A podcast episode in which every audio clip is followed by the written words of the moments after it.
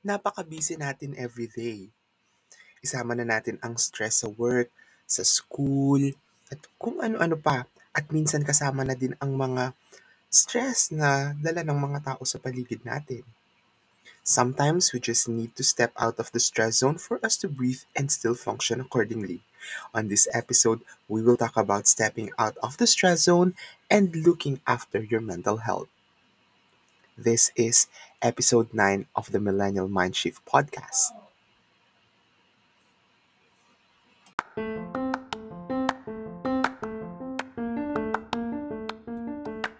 Kumusta? Welcome to my safe space and welcome to my podcast, The Millennial Mindshift. Each week, we will talk about inspiring lessons, stories, and mindsets where we can freely talk about mental health, personal finance, adulting, and passion and inspiration so we can promote productivity and shift into a better mindset. Let our meaningful conversation begins.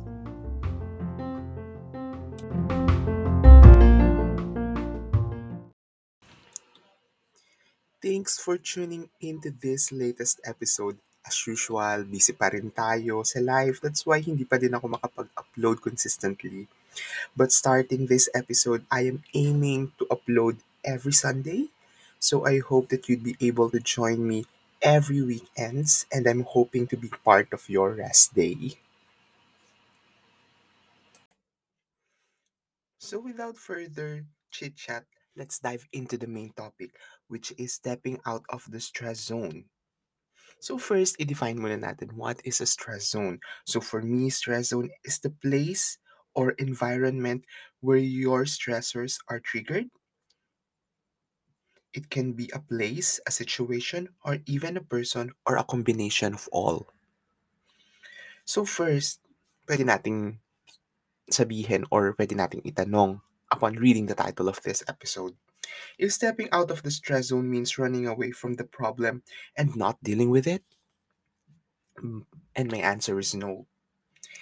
Kasi stepping out of the stress zone or the situation will help you avoid unnecessary stress and it will al- also help you to save your energy consumed by being stressed. And we are hoping that that energy na nakukonsume ng pagiging stress will be able to help you to cope up instead to um to think or to to find the solution on on how to deal with it Because most of the time, alam naman na natin, di ba, kung ano yung nagtitrigger ng mga stress natin. Alam na natin kung ano yung um, situation na gusto nating i-avoid para hindi tayo ma-stress. Pero minsan dumarating din talaga yun eh. And we either fight or flight that situation. It's not all the time that we're able to fight the stress, the stressful event, right? And feel and fleeing away from the situation is one of the option to manage this or or we used to manage this event. So I just want to share um my personal experience. So usually for um during work, I want to work silently and to deal it um autonomously. So gusto ko kasi focus with no to minimal distraction talaga. Usually what distracts me are people. Yes, people na parang when I'm in the zone of working, as much as possible ina-avoid ko yung mga random or biglaang mga tanong, biglaang mga usap kasi yun yung mga na nandi-distract sa'kin. And also I find it very difficult to shift into, um, to shift into different mindset. Like let's say, focus ako sa project A today, so I'm doing that ta's bigla mo akong tatanungin about project B. Ang hirap mag-shift kasi 'di ba yung focus mo, yung attention mo nandun sa project A, ta's bigla kang tatanungin dun sa ano. So parang ang hirap mag-transition in a span of, let's say, people expect us to transition in just 10 seconds for them for us to provide them the answer immediately, which is very difficult, 'di ba? So, eto kasi yung ano, um, starting dun sa first job ko, naniniwala kasi ako sa autonomous work that um, we take um, work as per individual rather than doing it collectively. So, parang ginagawa namin nun sa team namin, yung ano ko is, we just laid out the tasks na kailangan namin gawin during the day. And then, as much as possible, I try not to to talk to them or to bother them during the day. I let them to to to do their work. Sila na bahala dun. And then if they have questions, they can ask me.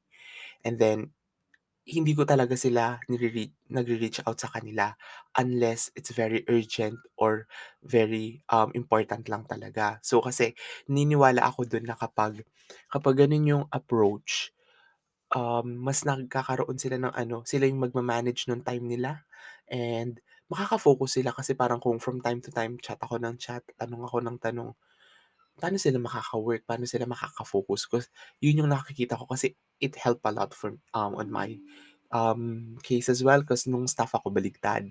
Nung nung staff ako ang nangyari is parang every time lagi na lang may chat, lagi na lang may tanong, lagi na lang may kung saan daw han parang naisip ko na na parang ang hirap mag-focus dun sa task if from time to time someone is asking you. It's not that you don't want to be asked, but it's just that, um, give me time first to do my task because at the end of the day hindi naman natin bibilangin kung ilang mga questions yung nasagot natin. Minsan kasi talaga output pa din ang hinahanap. Yan. And that's why nung nag nag nung naging senior ako way back in 2016, yun naman yung in-apply ko sa team. Parang ang rule ko is hindi ko sila talaga icha-chat ng icha-chat during the day parang unless it's very important and then pero sila kung may questions, kung may queries, they are free to to ask me. Because that nase-set din namin yung expectation na parang inex um, yung expectation ko na I'd be able to work as well on my own time. Kasi iba yung magkakaiba tayo ng pace, eh. Minsan may mga taong in-expect nila na yung working pace nila is same dun sa mga tao sa paligid nila, which is definitely hindi totoo. Kasi meron tayong some like ako ayoko nung mga may mga task ako na ayoko while others enjoy those tasks. Others think that talking talking during the day makes the work done. Ako naman baligtad. As much as possible, I hate spending my time just talking, meetings. Kasi at the end of the day, madaming nat nauubos na oras for those meeting. Unless talaga na very important. Sometimes we just need to streamline everything. Ayan. So moving forward or fast forward actually, um, I'm currently on a 2 week up to 3 weeks work from home case. So I requested for it because by end of this coming week, magiging stressful na naman yung ano kasi patapos na yung June which is a quarterly reporting. So I decided na pro probably around 2 to 3 weeks muna ako mag-work from home because I want to step out of the situation. It's not that I'm running away from the job or hindi naman ako naka-leave, I'm just working from home. I just avoid some some of the stressors na dulot ng working in the office. I'm hoping to to avoid those because I don't think I need those stressors. Like what I've observed is that, um, nakakapag-start ako ng maaga, nakakapag-focus ako let's say kasi ang ang ang schedule namin is by 9:30 we have a team call. So usually ang nangyayari is 8, 8:30 nakakapag-online na ako and I can focus my tasks na by that and then undisrupted up until 9:30. So may mga output na ako dun and then nakakapag-focus ako during the day because like since ako lang naman, I have to deal with myself lang naman sa bahay. So so nakaka-focus ako dun sa task. Wala yung mga feeling na parang taong palakad-lakad sa likod mo, may mga maririnig kang maing ingay, ma um, na parang mga random questions because like minsan kasi ano, eh, 'pag busy hindi na I avoid those, um, unnecessary like mga conversation kasi minsan we spend a lot times on those tapos bigla yung work hindi matapos and then mas nama-manage ko din yung mga queries and requests kasi minsan kapag 'pag may mga questions na nire-raise um, face to face parang feeling ko napaka-urgent niya. Wherein hmm, to the point na parang dahil feeling ko napaka-urgent niya, um, nadi-distract na ako dun sa task ko na in the end ako na yung ako na yung gagawa dun sa query nila tapos nabibitawan ko na yung task ko. Which is in the end ako pa rin naman yung pi-pick up nung task na yun, 'di ba? So parang dumodoble-doble lang yung yung ano, yung task ko. So parang for that that's the reason why um I decided um to step out muna for the from the job kasi napansin ko din naman na parang it's a bit productive, it's very silent, hindi ako ganun kapagod at the end of the day. I still um it is my way as well of um looking after myself na parang parang nami-minimize ko yung yung stress level, parang I maintain it at a minimum level, yet I'm still able to churn out the outputs and hindi ako gano'n ka naiinis. Yes, I ha I have to admit that.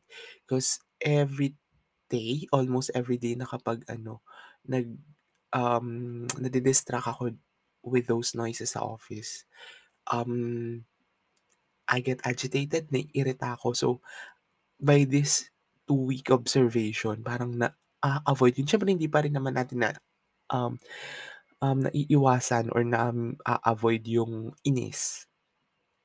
Pero napansin ko na parang I reduce it gradually and also na-observe ko din na mas focus ako, mas productive and yung back pain ko talaga is ano eh, na, na, nabawasan. Hindi ko alam bakit. Siguro dulot na rin talaga yun ng stress. Kaya sumasakit siya last time. Ayun, so yun yung ano, yun yung pers yung, um, first hand experience ko, um, with stepping out of the stressful situation because it's very busy. I know everyone is busy.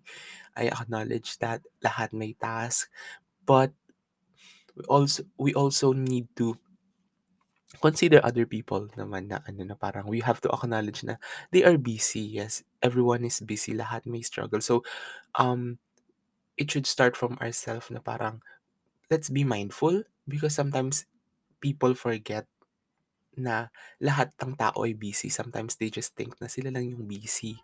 That sometimes they're becoming pushy, they are becoming demanding with it, with their demands. So so I think that is one of the thing na na, na lagi kong iniisip. And also for this one, it's not as if we are running from the situation. It's just that we are avoiding it and and dealing it silently. Like for this one, I even took actions for it. I mean, I've seek the approval and mentioned na this is the observation that I did. So, so hindi ko na lang naman siya in-avoid totally na parang I try to avoid the situation. It's just that this is the small way for me um or a small way for me to to to take action plus um to to look after myself as well. So overall, there are times that we need to pull out ourselves from the situation to be able to look to properly look after yourself. Sometimes we need to filter the unnecessary stress as a way to look after yourself. Based on my experience, stepping out of the office helps me to focus, manage my task, be productive, as well as to maintain my stress at a, at a manageable level. It would be unfair for me as well if I compromise my mental health and be on a stressful situation every day, even if I can avoid that and still function accordingly. After all, we just need to take care of ourselves first before we take care of others. This has been your host, Ram, and I hope you were inspired with the things we talk about on this episode. If nagustuhan nyo tong episode, there are three things you can do for me which I will appreciate the most. One is subscribe to my podcast. Two, share this podcast with your friends. Three, and I'd be honored if you would leave a review for this podcast. Sana samahan nyo ko ulit next episode of this podcast. Thank you and paalam! Sabi nila, by saying no to others, you are saying yes to yourself. Pero parang ang hirap. Baka isipin pa nila na napaka-selfish mo. But is it selfish to choose yourself? In this episode, we will talk about why is it important to choose yourself and why you should prioritize yourself and its effect to your mental and emotional health. This is episode 5 of this podcast with me, Ram. Welcome to the Millennial Mindshift podcast.